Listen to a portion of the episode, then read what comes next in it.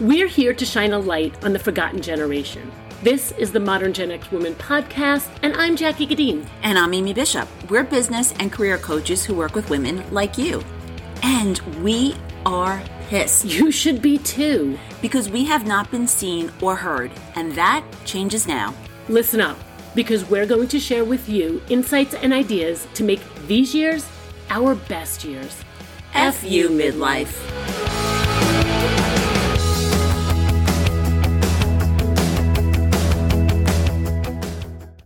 Imagine being a mom of three young kids, waking up with a sore throat and stopping by urgent care to make sure it's not strep. Instead of being told, yep, it's strep, you're raced to the ER because you don't have a cold or even a virus. You have cancer and your organs are shutting down. This is exactly what happened to our special and brave guest, Catherine Dittmer. At first, there's denial and annoyance, then lots of anger. In this episode, Catherine generously shares her story and how she coped. By sharing her journey, Catherine is on a mission to help others who may be faced with a terrifying diagnosis. Catherine is a leukemia survivor from Iowa, where she lives with her husband and three daughters. She sits on several nonprofit boards and is very active in philanthropic leadership, including the Leukemia and Lymphoma Society, Gilda's Club, Junior Achievement, better money habits, etc. She is a certified financial planner professional with Merrill Lynch Wealth Management, where her women focused team designs financial plans based on the priorities and values of the woman. Catherine loves to read and spends much of her time with a book by her side. Hey, Jackie. Hey, Mimi, and hello to all of our listeners. We have an incredible episode in It's store incredible. for you. This is this actually was a recommendation. I want to start there. It was a Yes. recommendation from So Daphne, one of our listeners, requested this episode. Yes. And so she said, you know, can you speak to someone who has received a tough diagnosis like out of the blue? And I thought, oh my God, what a great topic because this happens. It happens all the time, unfortunately. So we actually do a little research to find our guest. Yeah. And it is so worth it because that research was so worth it because our guest just shares an incredible, personal, difficult, and yet very uplifting and inspiring journey that I truly believe will touch many people who may be mm-hmm. facing this. I'm so glad we did this episode eh, because for lots of reasons. One is I was faced, not myself Yes, personally, but but my husband was faced. faced with a very scary diagnosis at 30 when he was told that he had lymphoma. So very similar. My very good friend Wanda was diagnosed out of the blue with leukemia. You know, a few years ago, right before I remember when before that COVID. happened, right? yeah. So, so this is a very It hits home for you. it really hits home for me. And I want to, I do want to say though, I'm disappointed because I had to personally bow out of this interview. We've, this is the first time ever that we haven't co-hosted something, either an interview or an episode together. But unfortunately, I was dealing with a lot, a lot of personal stuff that day and Mimi was here and all of a sudden it just snowballed and snowballed and I needed to take care of the personal stuff. And it actually reminded me that it is a perfect introduction to this to this Yeah. episode. While that's a diagnosis, and this is not a diagnosis, there is always stuff that just throws some kind of wrench in your plans. And it makes you anxious and it makes you upset and it makes you angry and all of these emotions. But we do need to be able to ad- adapt to that. And so that's part of what we learn to do. And, and it's that strength to not let it overtake us. Yeah. No matter how small or no matter how big, like Catherine's is. Yes. So while I missed the conversation, I got to listen to the conversation, and it's incredible. With It's a, incredible. With a few blips and Yeah, bleeps. well, so it just adding on that, it, sometimes you just have to push through and focus. So it was just, it was a crazy day. Jackie wasn't able to be on it, which was kind of like a last minute thing. Then I, the microphone stopped working in the middle of it. Uh, Jackie's dogs came in in the middle of it. So there's a lot going on. So I'm going to thank you in advance for your grace just to kind of overlook the technical aspects because it's really an important message. And I think no matter even what you're facing, right? Like it may just be a difficult time that you're going through. I think you're going to be incredibly inspired by Catherine and her resilience, her bravery, and her gratitude and giving back also. That's really what I got out of this, how she really remained positive and focused during a time where it would be very easy to crumble. And so I just really want to thank Catherine for for sharing her story, for being so vulnerable, and also just being willing to take what could, you know, is probably one of the most difficult points in her life and sharing it with others to help them get through in case they are facing something similar. Yes, I, I think it's important, especially as we get to this age. You know, we're right. in midlife, and I, I was talking about this with my family this past weekend. We had a party, and I was saying it's really hard. You know, my mom is struggling with her health. My uncle is struggling. My aunt is struggling. Right. So, so everyone, right. everyone in that age group is struggling, and I get that. But what what worries me, or what was the I think the light that that hit me really hard this past weekend was my one cousin has not been feeling great, and he's in his fifties. He's not mm. old. He's not been feeling great, and they can't figure it out. And this is my peer, right? Yes. It's kind of it's it's exactly what happened with with my friend Wanda. It's when your peers start having these things like Catherine, and and this is not this is not our parents anymore, right. our grandparents anymore, and so these things will happen more often. And having someone to listen to who's gone through something i think helps because we feel so alone when we go through these things right. i remember when scott was diagnosed i was still working in manhattan so we really missed no work. Um, we would go to his treatment first thing in the morning at like 6 a.m. Wow. and then we'd both go to work. We just were committed to He went back to, work after a treatment? Oh yeah. Not his, not his hospital stay treatment, not okay. the five days, but when he would do a treatment, a weekly treatment, he'd go straight to work.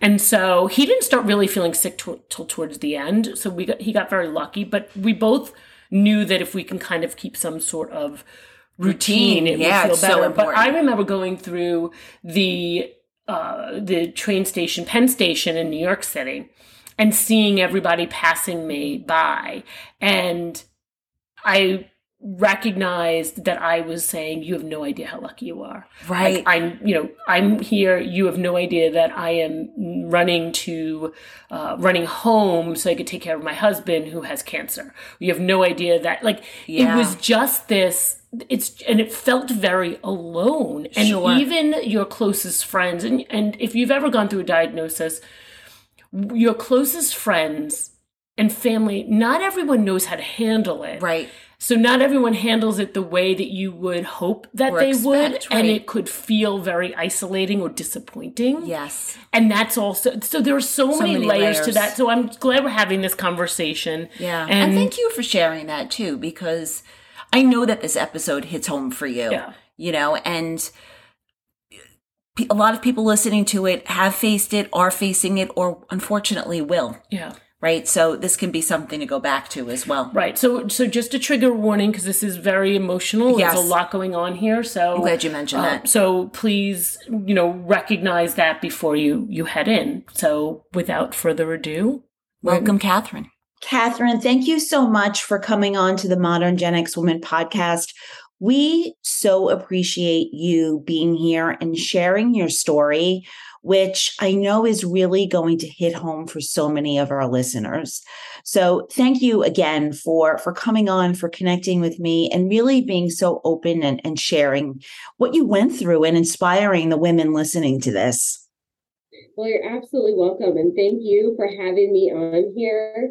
I you know, we'll get into my story, but I really feel like with this second chance of life, I just need to connect with the women and help spread the lessons that I learned along the way and, you know, hopefully inspire other people. You are a gift. Thank you so much.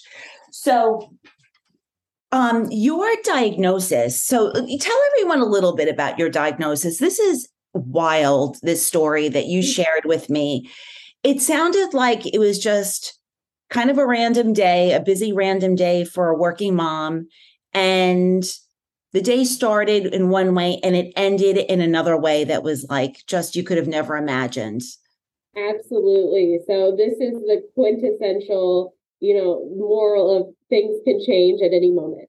Yeah. So I, uh, with a working mom, we were right at the start of COVID, and so I was working from home with my husband, and um, we have three daughters together, and so we were really living, you know, we were in the trenches, just like so many women were at that time. And at the time, my youngest was only a year and a half old. Oh my God. So I was really dealing with, you know, balancing work and motherhood. And uh, I started, I was a Friday um, in May of 2020, and I started developing sort of a tickle in my throat. And we, uh, you know, I was like, oh my goodness, I'm probably getting strep throat. Mm-hmm. and so I spent the weekend trying to tough it out, as most women do. And I was just not able to really eat anything or drink anything because my throat was hurting so bad. And so Monday morning rolls around and I call my general practitioner, say, I think I have strep throat. Like, well, you can't come in because of COVID right now. You're not COVID tested. And so you can't come into my office, but go to the emergency room and they'll give you some fluids and they'll probably take a strep test, send you home with some antibiotics. I said, okay, great. That sounds like a great plan. I will schedule it for 10 a.m. because, you know, as women, we live and die by our schedules, right? Oh, yeah. Oh, yeah. Uh, and so at 10, um, at my allotted time, I went into the emergency room and luckily they were able to get me in right away. Uh, they started giving me some fluids, and for whatever divine intervention, they decided to take my blood. Uh, there was really no rhyme or reason for why to, but they did. And about 45 minutes later, I had five physicians come into my room, my ER room. And they all look at me, you know, in a very somber way, and they say, We're really sorry to have to tell you this, but your blood panel came back and we've tested it multiple times and we strongly believe that you have blood cancer. Oh my God. So in that moment, first of all, a couple of things that like strike me. Number one, it's like you are going to power through and you were mm-hmm. like, oh, this has just got to be a tickle in my throat. Like, can't be big deal. The second thing is, I wonder, like you said, there was divine intervention that they did your blood work, but I also wonder had you, had the COVID circumstances not been there and you just went to your regular doctor, could this whole thing have been missed in the first place? And then also, uh, like, what was your thought when you see all these doctors come in? Like, well, and just to your point, had this not happened, had I just gone to my regular doctor, uh, my life would have turned out very different because the type of cancer that I was um, diagnosed with after some testing was called acute myeloid leukemia, okay. which is a extremely rare cancer for someone of my age, mm-hmm. and also an extremely aggressive and fast moving type of cancer. So, from the point of that first cell mutation to death is a matter of weeks. And I, you know, I see all these doctors come in and they say, You have blood cancer. And of course, my immediate reaction is, You people are crazy. I'm here yeah. for some fluids and some antibiotics. and they said, No, like, we we need to get you in the ICU. We need to get you stabilized right now because you're in multi system organ failure. Your lungs are failing, your liver's failing, your heart is failing. And I did what you know any logical person would do. And I checked myself out of the ER. I'm like, these people are crazy. I don't have time for this. I need to go home. I need to see my family. Yeah. Did you call anyone? Like, who was the first person you called? Like, did you, at that point, did you, did, yeah, did you call anyone and be like, I have to talk to someone or? No, not really. I was I got stuff to do today. I have an appointment later in the afternoon. On my way out, one of the female ER doctors pulled me aside and she said, I'm a mom. I get it. You want to go home. You want to see your kids. This is very unexpected. But I'm going to have an ICU bed reserved for you. Please come back today. And I was like, sure, sure, sure. And she was like, just know that when you put your kids to bed tonight, most likely you're going to pass away in your sleep. Oh my God. What? And so First of all, I feel like her bedside manner was so good because she knew what she was probably dealing with in that there's denial and I'm busy and uh, you know this came out of the blue but I feel like she related to you as a mom right? And she was like my mom you know I, I know you want to be with your kids this is normal but you got to come back you know? So what at then what like was that how did that shift what you were thinking in that point? Well, I I checked out still and I went home and I talked to my husband about it and I was like, you won't believe what these crazy doctors had to say today. And my husband um, of five years, he knows me so well. He knows how stubborn I am. and he said, Well, Catherine, just go back and you can prove them wrong. And I was like, Yeah, I'm going to prove them wrong. Smart. so smart And so I had dinner with my family and I put my daughter to bed and uh, my youngest daughter, and I went back to the hospital, the one that I was instructed to go back to. And I showed up, and I'm probably I'm the only person that's ever arri- arrived in reception and been like, "Hi, I'm here from the ICU bed." oh my god yeah Uh, Oh, so they they checked me in and they started running a bunch of tests. They immediately put me on oxygen and put me on stuff to help stabilize my heart. And uh, lo and behold, the medical professionals were right. so at that point like are you starting to wrap your mind around what happened So it was really sort of a landslide of things because we're in the middle of COVID, right? So yeah it started with, you know, you have blood cancer. Okay, you're going to be in the hospital for a couple of days while we test and determine what specific type of blood cancer you have. Um, oh, by the way, you can't have any friends or family, you can't have contact with anybody because we're in the middle of COVID.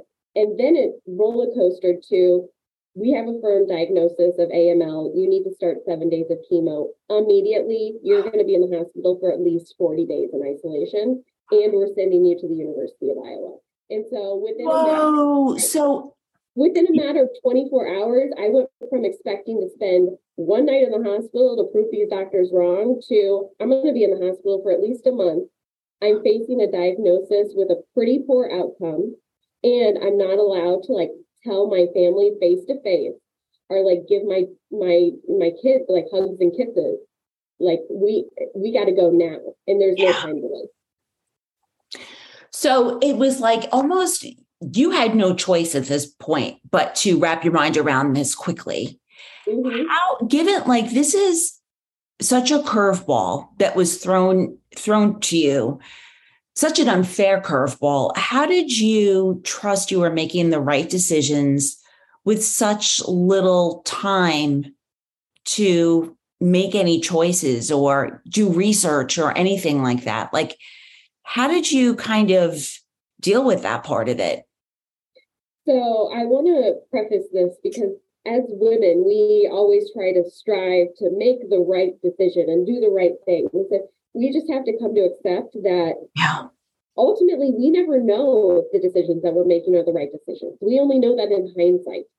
And so we have to have grace with ourselves that if the decision that we make is wrong, well, we did the best that we ha- did that we could do at the time.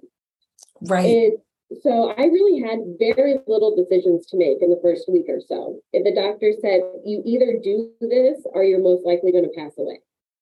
And so I just did what the doctors told me, right? I did Yeah.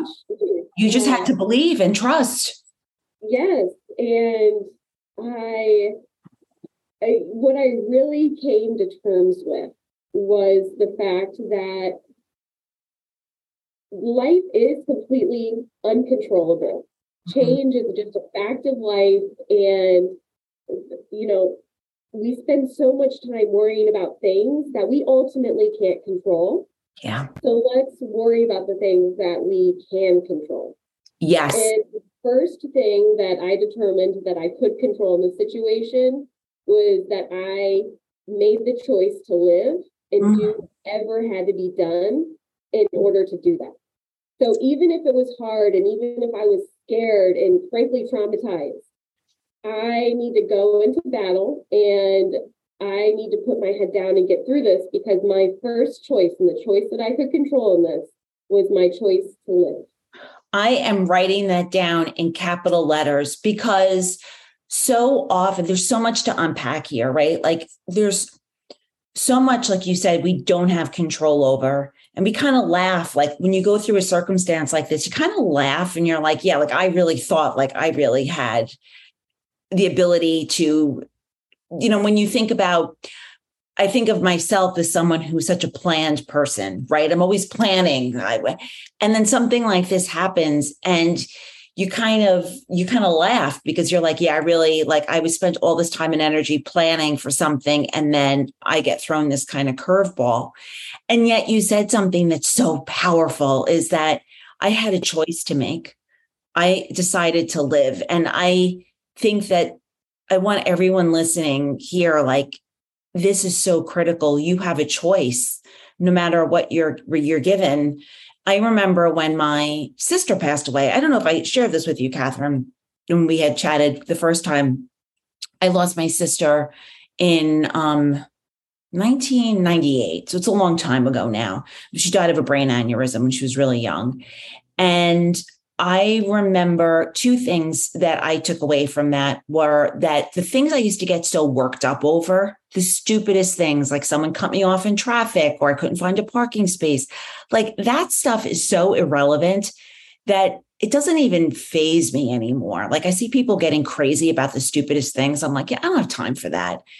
And the other thing is that I remember after going through it, I was, I was like, I have a choice to stay down and let this impact my life and be miserable and mad and feel sorry for myself.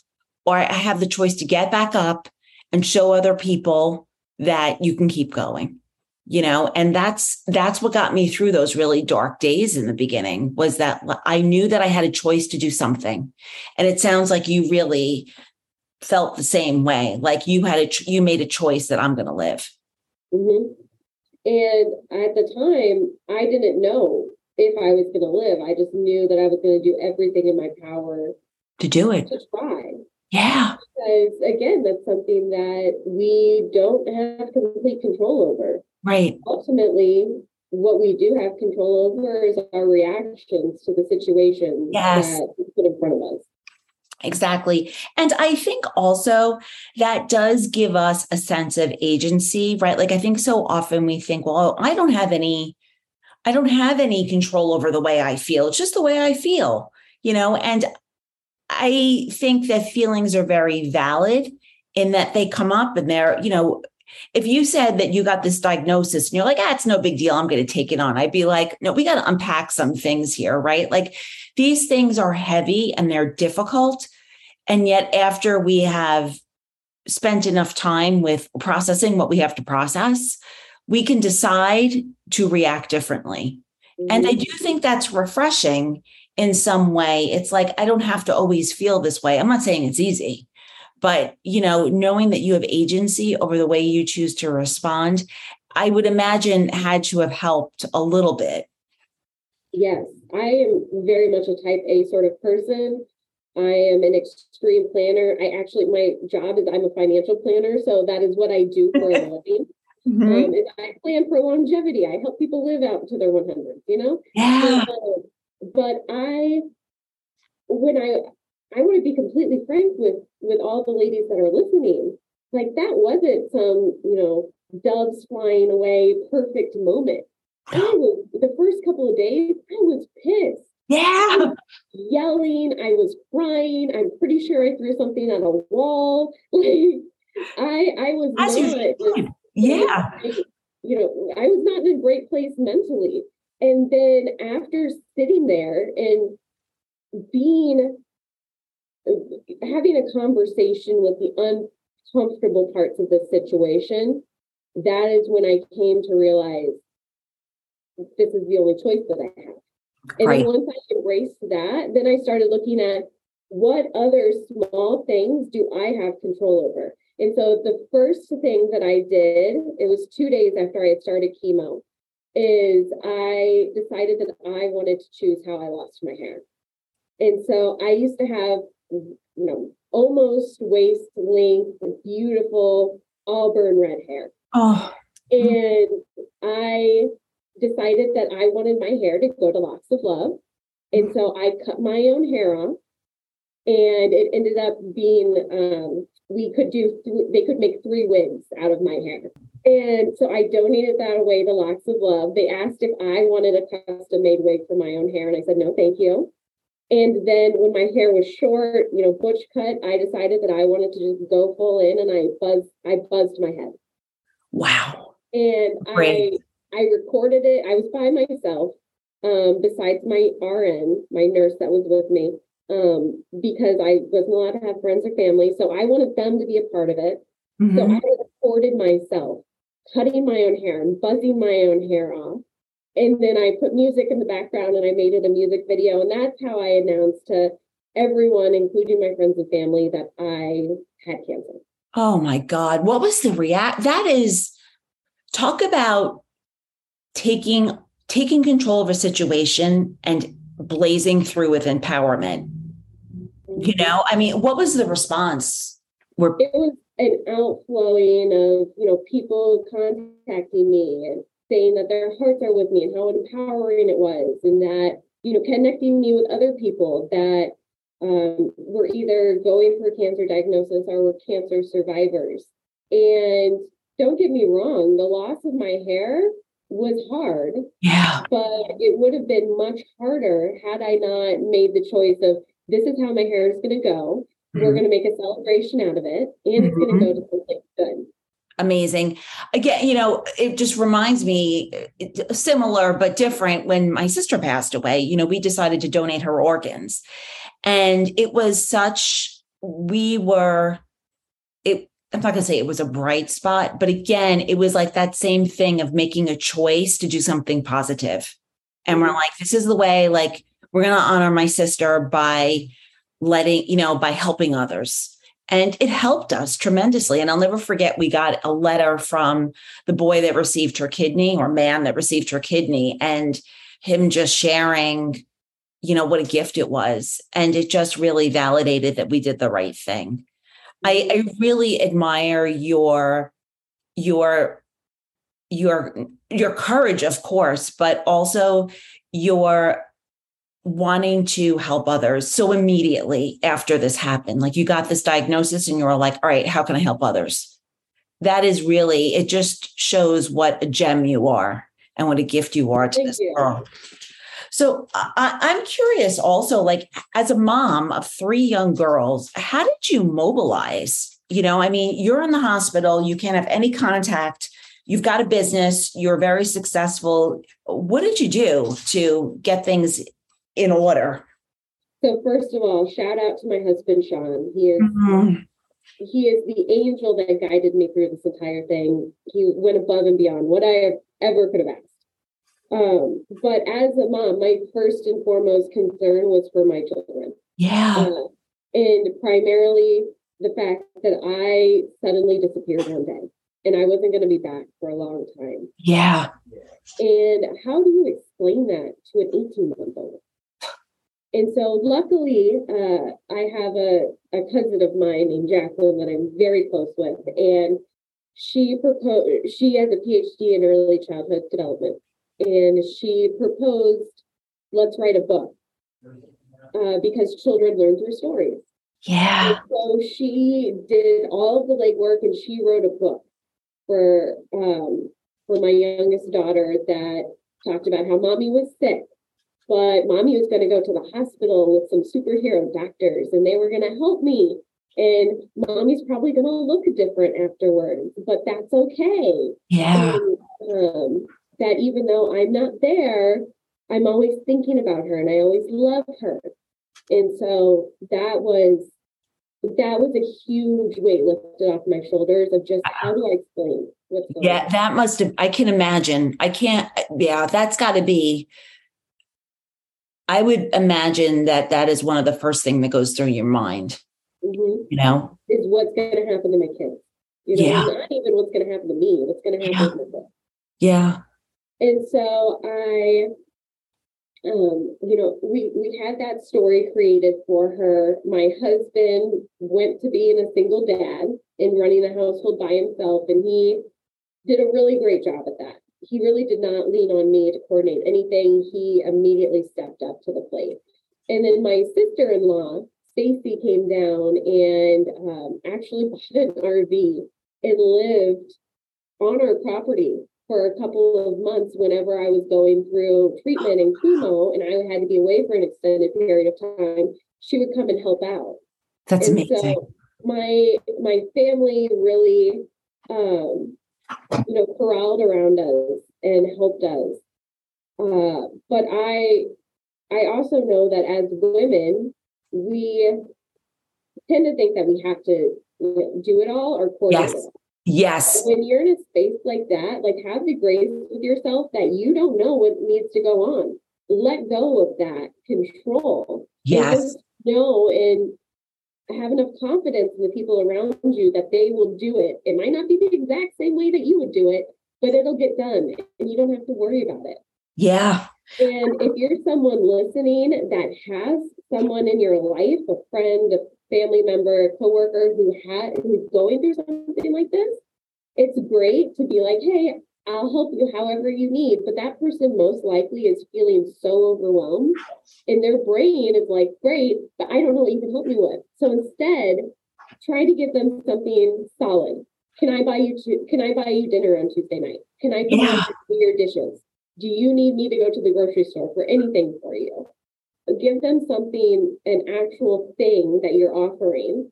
If they don't need it, they'll tell you that. Yeah. Most likely they'll be like, oh my God, thank you. I definitely need someone to do my dishes. yeah, exactly. I I'm so glad you shared that because so often we feel helpless when we see somebody going through something so difficult. And like you said, our first inclination is to say, How can I help? But not being able, but like you said, that person is so overwhelmed. And it can be as simple as coming over and washing someone's dishes. You know, I mean, or, that is. Or taking their kids to school. Right. So they don't have to like get dressed and take them anywhere. Yeah. simple, small things like that go a long, long way. And someone who's going through that doesn't necessarily think to ask for those things. Absolutely. And they're just the date, like the easiest things that people can do. I also loved what you said about having like the grace to let go of things and trust that other like I think sometimes you know you're making me think but like uh, I think sometimes we we think that we're the only ones that can do it, right? And there are lots of smart people around us. You you know, trust that they could wash the dishes, like, you know, or mm-hmm. bring your kids to school or whatever it is. Like people around us can help and they can do the job just as well. Right. And just to be able to let go of that is tremendous. Mm-hmm. So I'm curious, Catherine, how has your life changed now? Like, I'm sure this is one of those moments in your life that's before and after, right? Mm-hmm. And how has your life changed now? So in in preparation for our conversation, I actually I pulled out the journal that I kept during oh, this entire wow. experience. Um, and it was amazing to go back through this and read. I, I actually have not read this. Wow. Since I, since I went through it, since I wrote it.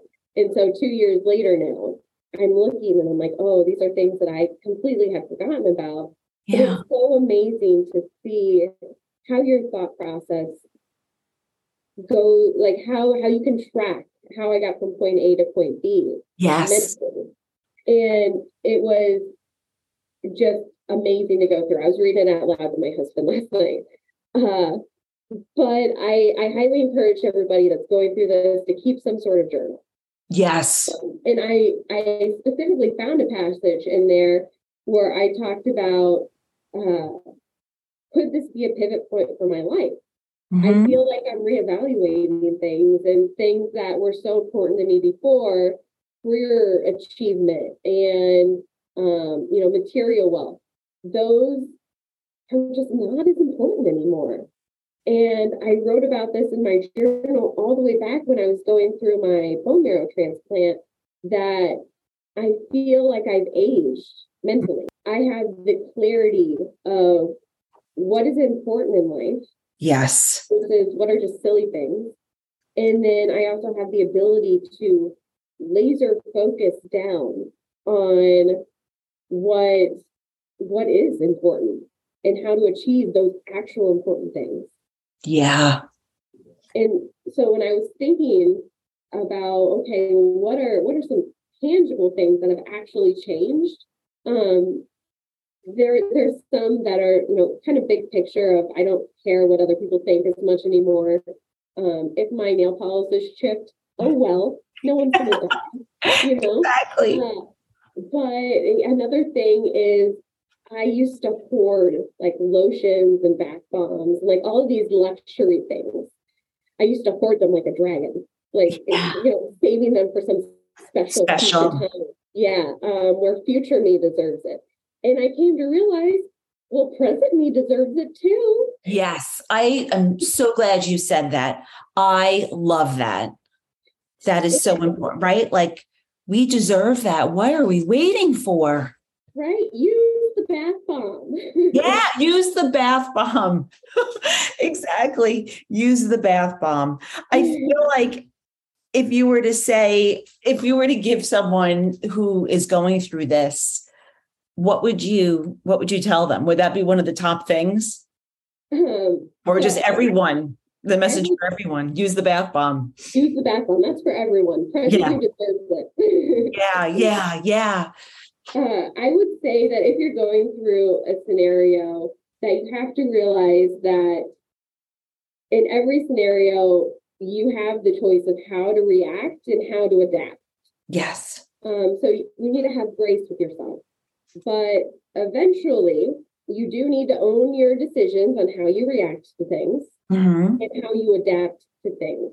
And that that will empower you to continue to move forward because you realize that you do have some semblance of control, even though the world is uncontrollable. Even though the world is uncontrollable. Mhm. That is amazing. That is amazing. Catherine, I know that since this has happened, like your mission is really to help as many other women as possible. Is there, are there any charities that you support? I'm just curious, or or, or are there any places that you know you would like to bring to, to top of mind for people to check out so that you know we can help support? So one of the very important things to me is actually called the Be the Match Registry, which Mhm. um, allows you to opt in to be a bone marrow or stem cell donor. Mhm. And the reason that this is so important is because my particular type of cancer is terminal unless you have a stem cell transplant. Okay. I was blessed enough to have three matches, um, but Wow. they were global. They were not in the United States. Um, the my donor, I actually have a very great relationship with now. Shout out Christoph in Germany. Oh wow. But he he provided his stem cells to me, um, and that is ultimately what stopped my cancer from killing me. Yeah. And so it's so important that you just opt in Mhm. fill the registry in hopes that someday someone might match with you. It's not invasive at all to donate, and you really could save someone's life. I mean, you are living proof of this. This is a mother. So, everyone listening, so first of all, I'm going to put the link in the show notes. Everyone listening, you can save someone's life and the mother of three young girls, Mhm. right? Like just by doing this simple thing. And it really came full circle because my, you know, I, I wrote extensively when I was going through my transplant about how gracious I was for the gift of life that my donor had given me. Yeah. And when I got to know him better, he let me know that the reason that he decided to become a donor was because he lost um he lost someone very close to him when he was a child from the Oh, exact same cancer that I had. Wow. I just got chills. That's incredible. So, and just think about the impact, you know, sometimes sometimes really hard things happen, right? Like I'm sure that was such a devastating moment in his life, but you think of it like the chain of events that inspired him to become a donor and he saved your life, mm-hmm. you know, because of this event. Mm-hmm. Just amazing. I will be sure to, to put the link. Anyone yeah. that's listening, you know, this could be that event that inspires you to add your name to the registry and you could be someone else's superhero someday. Yeah, right. Like I'm definitely going to do this as soon as we hang up. I'm going to register. You know, we go through our lives thinking that we can't make an impact. And such a simple thing can ultimately change someone's life and be someone's superhero. And not just for you, I mean, your entire family, right? Mm-hmm. It'll, it, it'll have ripple effects. Yes. My family for, I mean, possibly generations. generations. Yeah. Absolutely. Absolutely. Are there any other resources that you would recommend or just? So, if you are going through a cancer journey, mm-hmm. definitely look up your local chapter of Gilda's Club, which okay. is a nonprofit that helps cancer uh, uh, people diagnosed with cancer and their families navigate the journey. It is 100% free, um, and it is you know, absolutely a great resource to into. I will. You know, it's, I remember very distinctly the day Gilda Radner passed away. So Gilda Radner, I'm sure most of the listeners know who she was, but she was a an SNL um, alumni and just you know a really funny woman. And I remember I was at college and it came over the news. We were I went to art school, so we were like in a studio. It was a Saturday. It was a studio class. It was in the spring, and a couple of us were working on a project, and it came over the radio that she passed. We just all got quiet. You know, we re- really felt so badly about it, but. I know that Gilda's Club has helped so many people, so I will be sure to put that um, that in the show notes as well as a resource. Excellent. Excellent. Yeah. So, Catherine, thank you so very, very much for sharing this story with us. I know we had gotten um, this by request, this topic by request. And I know that there are lots of people listening that are either facing this or, God forbid, will be facing this. And I just want to tell you how much I really appreciate you coming on and sharing the story with many other women um, you are really a gift. You really are. Well, thank you. I really hope that people can take the lessons that I've learned and help them get through difficult times as well. Uh, the way that my husband and I look at it is that you know I paid the price to learn something, yeah. and I would really love you to ha- to take those lessons without having to go through what I did. Um, yes, but use that to better yourself and to better the people around you. Yes, without a doubt. Thank you so very much for being on the podcast. Well, we appreciate you. you and continued good health and blessings to you. Thank you. Modern Gen X Women is the podcast created with you in mind. If you're inspired by this episode, please leave us a review. It's so important. Look, we know it's not easy for you to stop and go over and leave a review but it is so appreciated by Mimi and myself. And it really helps other amazing Gen X women like you find us so that they too can become the modern Gen X woman.